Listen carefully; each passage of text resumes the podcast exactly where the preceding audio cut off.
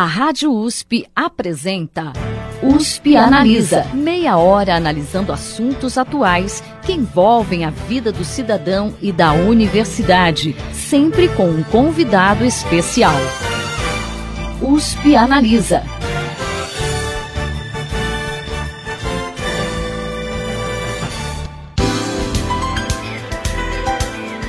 O Brasil é líder mundial em tempo gasto nas redes sociais. A média é 60% maior do que o resto do planeta. Atrás do Brasil estão Filipinas, Tailândia, Colômbia e Peru. Os dados são da pesquisa Futuro Digital em Foco Brasil 2015. Os brasileiros gastam em média 650 horas por mês em redes sociais e 290 horas por mês em portais de notícia e entretenimento. Na América Latina, o Brasil é de longe o país que mais passa tempo na internet. O Brasil tinha 78 milhões e 100 mil usuários mensais ativos, isto é, que acessam uma rede social ao menos uma vez por mês em 2014. O número subiu para 86 milhões e meio em 2015 e até metade do ano passado eram 93 milhões e 200 mil. A projeção é atingir 105 milhões conectados em redes sociais em 2020. O estudo é da empresa eMarketer.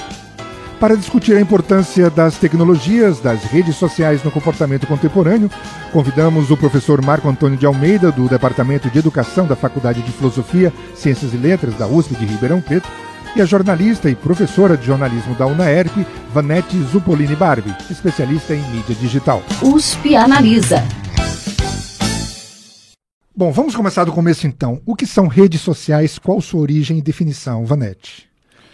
Redes sociais é o termo hoje é, utilizado para definir alguns canais de comunicação que se dão por via pela, pela via da internet, né, por meios digitais. É, são canais novos, são mídias novas, né, como a página do Facebook, por exemplo, o Twitter, é, mesmo os blogs que é são um pouco mais antigos, mas são plataformas de comunicação digital interativas é, é, onde o usuário, é, qualquer um pode postar, né? Quer dizer, qualquer pessoa pode criar a sua própria página, por exemplo, numa dessas plataformas, e os leitores, os internautas podem interagir com isso. Você concorda por aí, professor?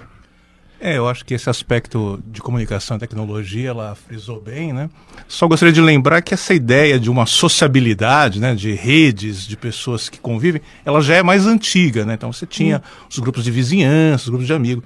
Eu acho que as redes sociais, na perspectiva da internet, das novas tecnologias, elas prolongam né, essa ideia de uma sociabilidade entre as pessoas, mas acrescentam outros elementos. Então, uma coisa que é muito importante agora é que você tem uma sociabilidade que é a distância, que é mediada. Então, muitas vezes você tem um comportamento nessa rede que você não teria, por exemplo, em situações de interação ao vivo, presenciais. Uhum. Sei, sei. Isso é bom ou ruim? Pode ser bom ou pode ser ruim. Depende, Depende, de como se, de como usa. isso se usa, é. né? De Depende de como, de como, como é. isso interfere. É, uhum. eu, eu, eu acredito, eu acho que, que o Marcos falou perfeitamente bem, né? Que as redes sociais estão substituindo aquele espaço é, da, do, do, encontro, né? Há um encontro que é um encontro virtual, na realidade. Eu considero alguns. Eu sou uma usuária, né? De, de página de Facebook. Eu não tenho Twitter, mas eu uso bastante Facebook. É, eu considero positivo porque a gente reencontra pessoas que estão é, realmente à distância. Eu considero negativo quando a gente substitui os encontros que poderiam ser pessoais, diretos, pelo encontro virtual. Uhum. Então é muito gostoso, por exemplo, eu que sou professora, reencontrar um ex-aluno que às vezes está no exterior, que há muitos anos eu não tinha notícias, ou às vezes até algum parente distante, um amigo distante, de época de colégio. Então esses reencontros são é, interessantes. Do ponto de vista político também eu acho interessante, porque é, por mais que tenha muita informação errada, nas redes sociais, as pessoas acabam tomando um pouco mais de conhecimento de alguns fatos e se posicionam politicamente. É, então, eu considero esses aspectos positivos. Agora, se nós reduzirmos a nossa convivência às redes sociais, aí se torna negativo. E muita gente vai por aí, né? É, muita gente vai por aí. Eu acho que especialmente os jovens, né, os mais jovens, é, te, passam a ter uma dificuldade para esse contato pessoal, porque na rede social todo mundo fica forte, corajoso, valente, né? Porque você não está cara a cara. Então, às vezes, uma até uma abordagem numa paquera de uma pessoa para outra é mais fácil na, na, na, rede social do que pessoalmente. Eu acho que acaba a pessoa tímida encontra ali um refúgio, mas ao mesmo tempo um reforço para a própria timidez, por exemplo, né? uhum. né? Ou para insegurança, de se posicionar publicamente, de entrar num ambiente, de se apresentar, de conversar. E isso é muito ruim. E os jovens estão usando muito uhum, nesse uhum. sentido. Né? Eu não sei o que o Marcos pensa disso, mas eu acho que esse é o perigo. Né? Perfeito. Um dos, né? Claro, claro, claro. É, é, é, uma, é, é cheio de armadilhas, né? isso, né? Que se é. você não tiver cuidado, você cai numa delas. E nós estamos, assim, criando isso, né? Na, a sociedade, quer dizer, quem está vivo hoje no planeta, aí nos últimos 10, 15 anos, é, está criando uma nova forma de comunicação e de interação, uhum, talvez 20 uhum. anos, é, que nós não sabemos ainda qual vai ser o resultado. Quer dizer, ainda estamos é, em processo. A gente está em processo.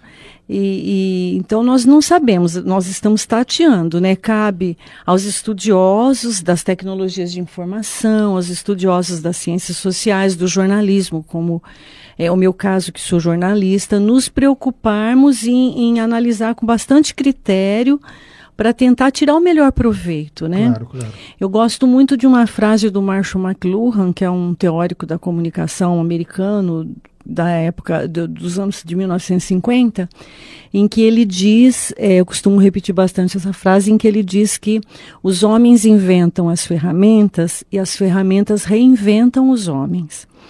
Então nós inventamos essa ferramenta.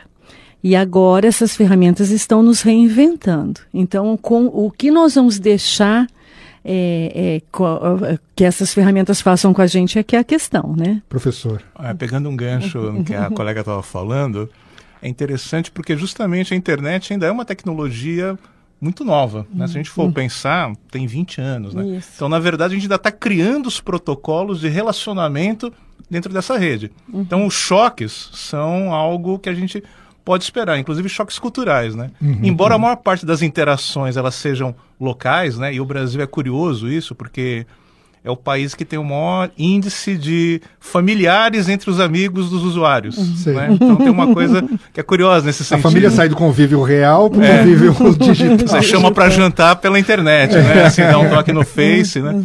Mas é curioso isso, porque também esses choques culturais a gente percebe quando eles ocorrem com comunidades mais amplas, né? quando as comunidades são internacionais. Então, o comportamento do brasileiro na rede é diferente do comportamento do norte-americano, do uhum. alemão, do turco. Né? Então, uhum. isso já gerou choques em redes sociais anteriores, era o caso do Orkut, né? uhum. né? teve toda uma discussão lá do comportamento uhum. dos brasileiros, dos turcos, dos americanos uhum. queriam se retirar. Né? E hoje no Facebook é a mesma coisa. Né? Uhum. Então a gente percebe que esses traços culturais acabam gerando alguns uhum. elementos de choque, né? alguns uhum. elementos de uh, conflito que vão ter que ser sanados quando você constituir uma etiqueta, né, um protocolo uhum, de uso uhum. das redes sociais. Agora, vocês arriscam uh, a, a dizer por que, que o Brasil é um líder mundial no uso de redes sociais? O brasileiro que gosta tanto de se comunicar, né? É. Eu acho que o brasileiro é um, é um povo, dizer, sempre que a gente fala assim, a gente fala de uma maneira muito genérica e é perigoso, porque nós acabamos rotulando, né? Então, nós temos que tomar cuidado. O cientista social aqui sabe falar disso muito melhor que eu mas o brasileiro é um povo que gosta, que é comunicativo, que gosta de se comunicar. Então, havendo oportunidade de se comunicar, ele se comunica. Uhum. E agora nós temos essa facilidade né, das, das redes sociais e todo mundo hoje tem um celular.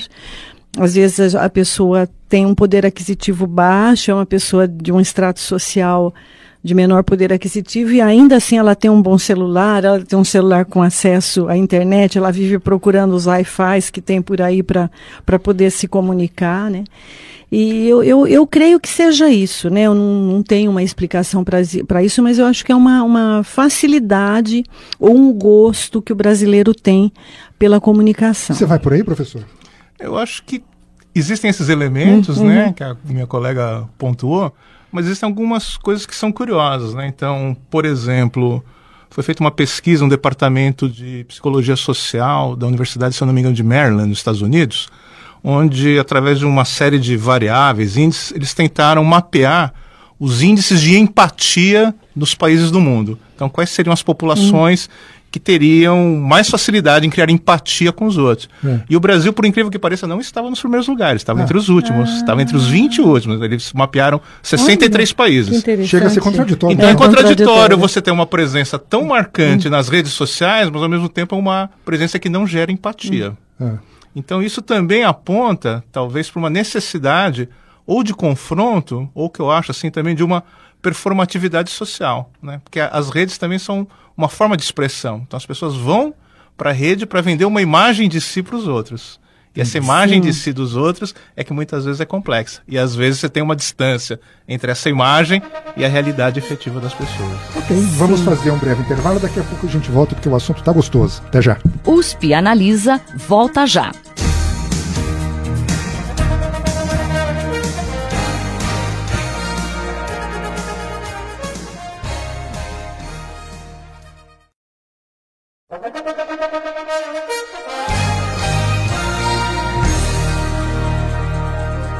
USP Analisa está de volta.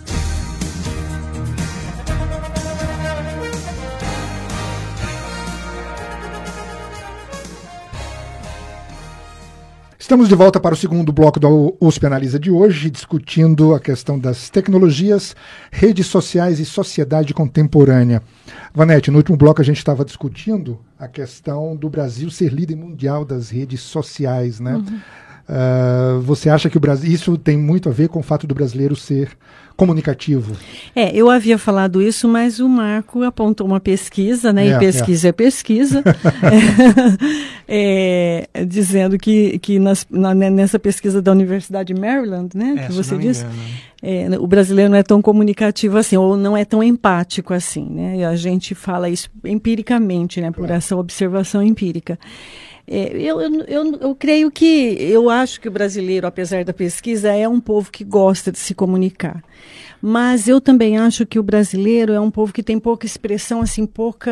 Eh, nós somos, por conta da nossa história política, nós somos um povo muito é, pouco ouvido, pouco visto, né, pelos nossos governantes, por exemplo nós vivemos muito à margem do que acontece, né? Quando a gente olha, o cidadão olha, eu tenho a impressão de que ele pensa assim: é, é, ali tem um governo, tem um país e aqui estou eu cuidando da minha vida, né? A gente parece que há uma distância muito grande entre as instituições e o, e o cotidiano, né? E a realidade.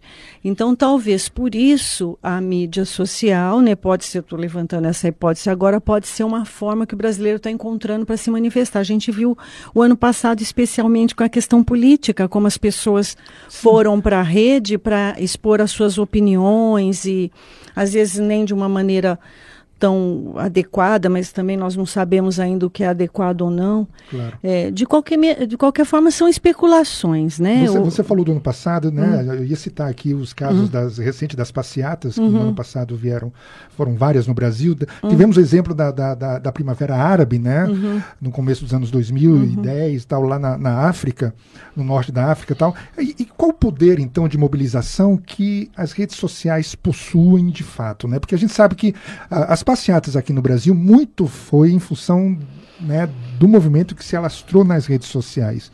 Também na Primavera Árabe, a gente sabe que ali houve também pelas redes uhum. sociais os, o pessoal ali do norte da África, daqueles países também se mobilizaram bastante, conseguiram derrubar governos, né? Quer dizer, uhum. é uma coisa muito forte, né, professor?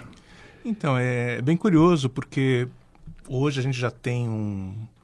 Não um distanciamento tão grande, né? Mas a gente já tem um tempo entre esses fenômenos e já foram é, feitos alguns estudos, algumas análises que mostram que, embora as redes sejam muito efetivas para uma mobilização inicial, não necessariamente elas mantêm essa mobilização posteriormente. Né? Então, se a sociedade já não tem construídos alguns laços, algumas maneiras de se relacionar anteriores à rede, né? a rede ela ajuda a potencializar isso, mas ela não substitui. Entendi. Então, muitas vezes, essa mobilização ela acaba caindo no vazio. Uhum. Então, em muitos desses países, o que aconteceu foi isso. A gente teve uma mobilização inicial, mas depois as coisas acabaram voltando, se não a uma situação muito próxima da anterior, às vezes até uma situação pior. Sim. Houve um processo de repressão, processo de perseguição, né? E muitas vezes a própria rede acabou fornecendo né, uh, subsídio para essa repressão, né? Então os estados se apropriaram dessas informações disponíveis na rede para realizar uma repressão diante dos seus cidadãos, né? Então também é uma coisa complicada. Seria um né? tiro que saiu pela culatra, uhum. digamos assim. É, então muitas vezes a gente endeusa esse potencial democrático das novas mídias, mas esse potencial ele tem que ter um contraponto, uma contrapartida da organização social efetiva, real, uhum. concreta. Ele não se sustenta só na rede. Exato. Você concorda? É para que nem eu, eu sou jornalista e, e, e para o jornalismo isso tem sido muito complicado porque é, há muitas informações é, falsas ou não bem apuradas, não vamos chamar de falsa, né? Informações é, é não bem apuradas é, circulando e, e, quando se trata de questão política, por exemplo, questões sérias, né, como, como as que nós enfrentamos e estamos enfrentando, né, o Brasil não, não, superou esse, esse grande conflito que se instalou aí desde a eleição de 2014, né, e eu, eu penso que é muito complicado porque às vezes as pessoas confundem a informação jornalística com essa informação da rede e tomam essa informação que está na rede como uma informação verdadeira, né? Um cidadão leigo ou de um, de um, de um menor nível cultural ou educacional, ele pode tomar aquela informação como uma informação verdadeira. Então, por vezes, isso que o Marco falou realmente pode acontecer, porque uma mobilização em início pode gerar depois uma desmobilização, como se você dissesse assim, ah, eu já fiz o meu papel, né? Eu já fui lá, eu já protestei, outro eu já pus o meu post aqui no Facebook, colocando a minha opinião, agora eu não preciso é o pessoal chama fazer de mais ativista nada, de né? sofá, né? É, é ativista é. de sofá. Então, é, isso é perigoso, né?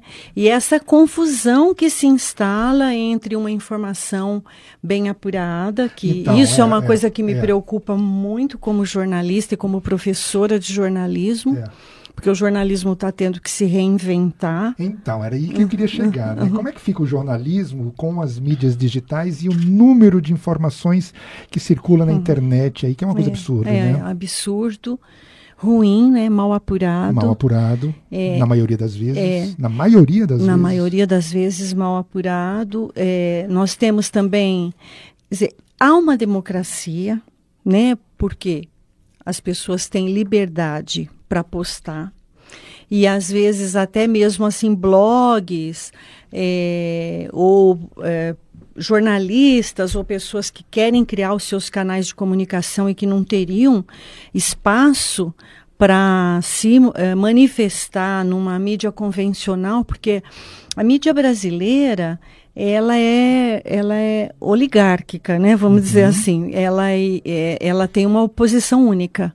Nós não temos aqui no Brasil como acontece nos países da Europa, nos Estados Unidos também isso não acontece muito, mas nós não temos mídias de várias linhas, de várias tendências ideológicas, jornais, portais, né? No, na Europa você quer uh, comprar um jornal de centro-esquerda, você compra, um de esquerda você compra, um de direita, um de extrema-direita, você no Brasil, encontra. a gente ainda vive esse é, mito da neutralidade. É, a né? gente vive o mito da neutralidade no Brasil, né? Poucos veículos assim que existem oficialmente com uma posição mais progressista, vamos dizer assim, não vou nem dizer à esquerda, vou uhum, dizer um uhum. pouquinho mais progressista, é, como citando um exemplo, por exemplo, a Carta Capital. E aí eles não têm credibilidade. É como se eles fossem financiados. É comum a gente ouvir falar assim, por exemplo, ah, mas isso daí é financiado pelo PT, uhum, uhum. né? E o, e o Estadão não é financiado pelos partidos ou pelos pelos empresários, enfim. Então, nós vivemos já esse conflito. Então, há nas mídias sociais, ou nas redes sociais, ou na internet, um espaço para que outras tendências se manifestem. Mas, junto com isso, também há um espaço para que pessoas não profissionais se manifestem. Então, qualquer um vai lá e posta e cria um blog, e escreve, e aquela informação não é apurada, porque ele não é um profissional da informação. Você é jornalista, você sabe como é difícil apurar uma informação, o cuidado que nós temos que ter para checar e rechecar uma informação, e mesmo assim as informações caem em erro, porque é jornalismo é difícil. É, então, isso é um risco, né? Porque aí acaba que o jornalismo perde credibilidade.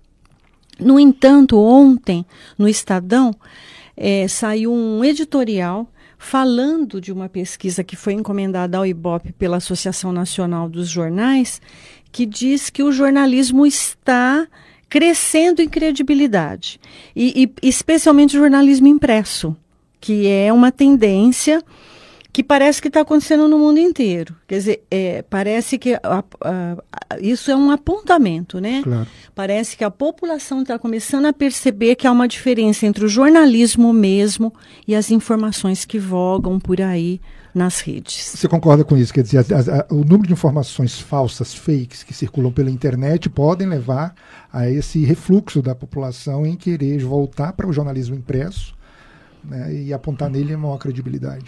Isso é interessante porque ele bate num problema de fundo que a gente discute. Eu sou professor de um curso aqui da USP, que é o de Ciência da Informação e Documentação. E a gente trabalha bastante com suportes da informação, do conhecimento. E um diagnóstico que a gente tem, que é com o século XX principalmente, uma explosão da oferta de informação. Então, antes a dificuldade uhum. era como você chegar na informação, uhum. como você chegar nas fontes de informação. Uhum. Isso era muito raro, Isso. era difícil. Hoje você tem uma sobre oferta. Né? Você tem muita informação disponível. Então, a questão estratégica hoje, em todas as áreas, não só no jornalismo, é o que a gente pode chamar de curadoria da informação ou de mediação dessa informação. Tipo assim, você ter a existência de profissionais ou então de pessoas especializadas em, de fato, reconhecer qual que é o valor, né, qual que é a importância e mesmo a veracidade daquela informação que está sendo ali divulgada. Bacana, vamos a um breve intervalo, daqui a pouco a gente volta para o terceiro e último bloco do USP Analisa. Uhum.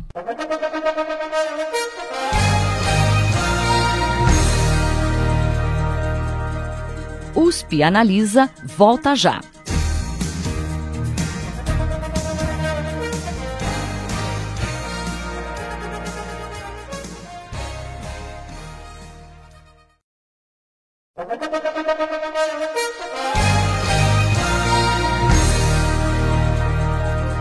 USP Analisa está de volta.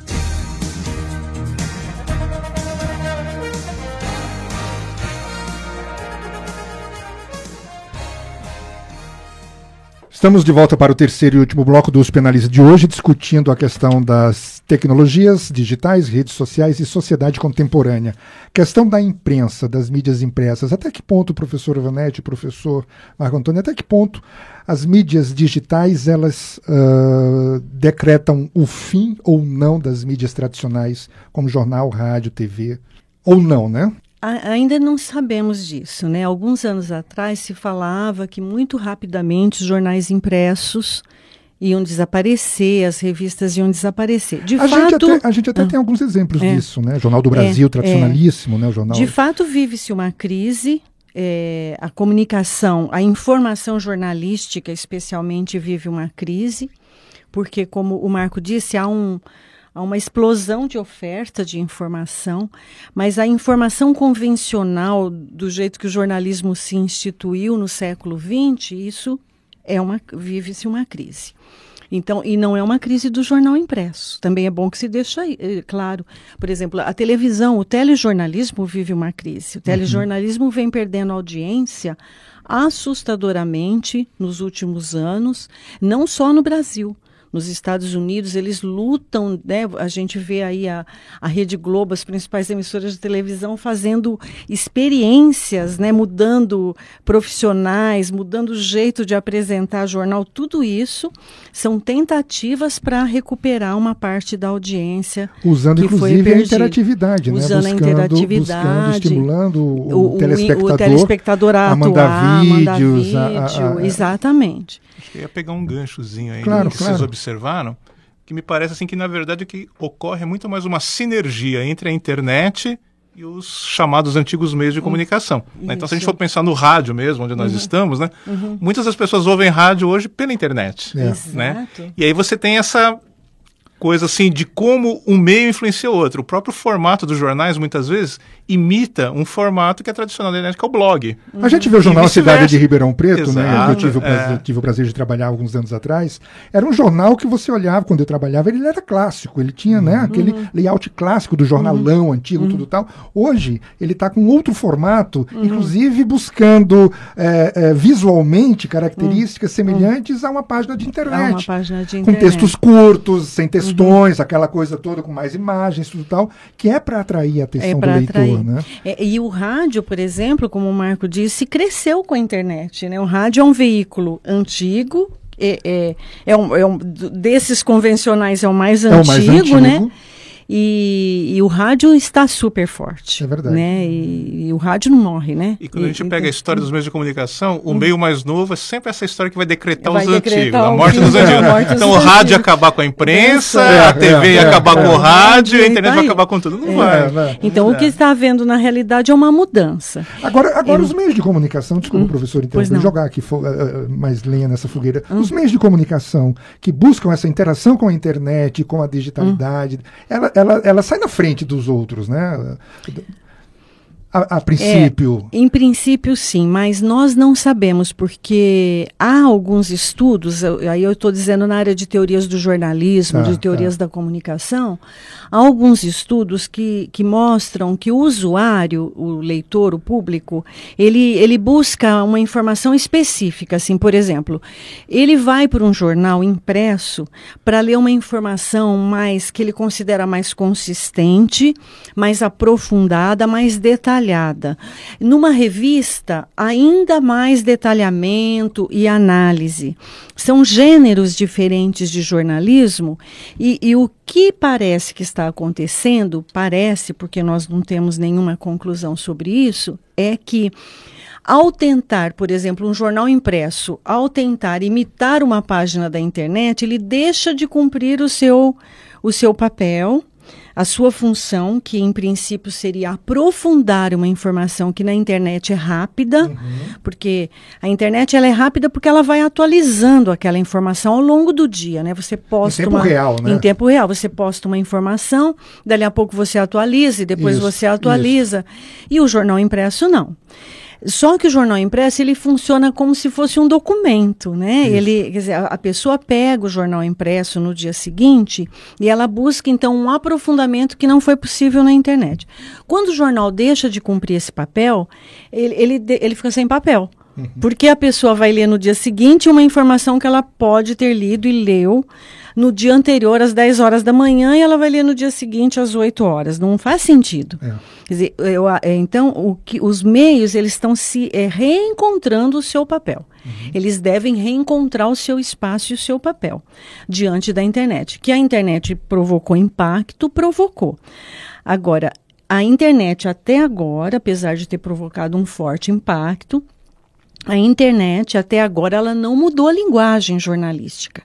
Quer dizer, o que se conhece como jornalismo, os preceitos técnicos e éticos do jornalismo, eles continuam iguais, eles continuam valendo no mundo todo. Inclusive, a internet está absorvendo isso, isso como regra para suas práticas. Isso, né, exatamente. Assim. Então, é, pode falar. É que a gente está chegando ao hum. final do programa, pois professor. Não. Eu queria mudar um pouco de assunto, de, de, viés aqui. Eu queria perguntar para o professor, por hum. exemplo, hum. uh, desculpe não, a interrupção. Não, não eu queria perguntar para o professor o seguinte: professor, até que ponto nós, sociedade contemporânea, estamos nos tornando escravos da internet, das redes sociais ou não? Olha, essa é uma pergunta boa. Nos Estados Unidos, o pessoal tem essa vertente cultural de transformar tudo que é excesso e ser entendido como vício, né? Então lá você tem a sociedade dos alcoólatras anônimas, né? Dos uhum. cocainômanos anônimos, uhum. e agora você tem também dos Os viciados em internet, né? Eu não sei se a internet é um vício ou se ela se torna uma espécie de nova necessidade um pouco por conta desse acesso imediato, rápido à notícia. Uhum. Eu acho que o desafio vai estar um pouco em saber dosar esse uso da internet. Então, muitas vezes, você tem informação ali, rápida, imediata, mas você não tem essa depuração, você não uhum. tem essa análise, você não tem um aprofundamento daquilo, você não transforma aquela informação em conhecimento. Uhum. Você precisa passar por outros meios. Uhum. Então, acredito assim que a internet, assim como os outros meios de comunicação, elas estão no desafio agora de construir seus leitores. Sei. Seja por nichos específicos, seja por nichos de interesse, seja por nichos de aprofundamento. Acho que o desafio é esse. E o nosso desafio como usuários, como pessoas que utilizam a internet, é também saber dosar isso. Mas é saber gente- eventualmente desligar a internet e abrir um livro, né? É, mas, mas não é- na prática eu acho que não é muito isso que Tá acontece, não. difícil. Tá, bem difícil. A gente vê, por exemplo, aí que é muito comum, eu vejo como observador também, muito comum as pessoas estarem nas redes sociais, principalmente, e mais, né? Aquela coisa do, do público e do privado. Ela se expõe completamente ela- e ela acha que por estar por trás de uma máquina, tudo tal, ela está no privado dela, mas ela expõe toda a vida dela e torna pública a rotina dela, inclusive. Né? É que a gente está abordando a internet muito na nossa conversa, até por causa do foco dela, assim, como um instrumento de comunicação, mas Tá. ela também é uma ferramenta de sociabilidade. Aham. E é nesse sentido que ela se torna complicada. Então, muitas pessoas só se tornam visíveis hoje para os outros, até para o grupo próximo, via internet. Via internet. Então, elas vão continuar usando e usando cada vez mais intensamente. Entendo. Né? Entendo. E, é- e aí é que entra É o o que você estava que você falando. monta, né? O que É, você estava falando daquele estudo feito na área de psicologia, né? A pessoa às vezes en- aí entra um aspecto mais pessoal mesmo, né? De, de autoafirmação, né? De afirmação do seu próprio ego, do, do seu próprio eu. Entram outras questões, né? E de interação social. Uhum. São outras questões. Esse assunto é vasto, Ferraz eu e acho- Marco, né? acho que dá para mais uns quatro ou cinco programas adiante. Até porque se a gente voltar aqui semana que vem, em uma semana a gente vai ter tanta novidade na área da, Ah. da, da informação, É, da tecnologia da informação. Com. Exatamente. É Bom, infelizmente chegamos ao final desse programa. O assunto é muito gostoso, é, Uhum. né, mas infelizmente acabou o nosso horário. Agradeço aqui a participação do professor Marco Antônio de Almeida, do Departamento de Educação da Faculdade de Filosofia, Ciências e Letras, da USP de Ribeirão Preto, e da jornalista, minha colega, professora Uhum. de jornalismo da UNAERP, Ivanete Zupolini Barbie, especialista em mídia digital. Uhum. Obrigado pela presença dos dois. Nós que agradecemos. Você ouviu USP Analisa, um programa da Rádio USP Ribeirão em parceria com o IEA, Instituto de Estudos Avançados, Polo Ribeirão Preto. Apresentação: Ferraz Júnior. Produção do Serviço de Comunicação Social da USP e do IEA. Coordenação: Rosimeire Talamone.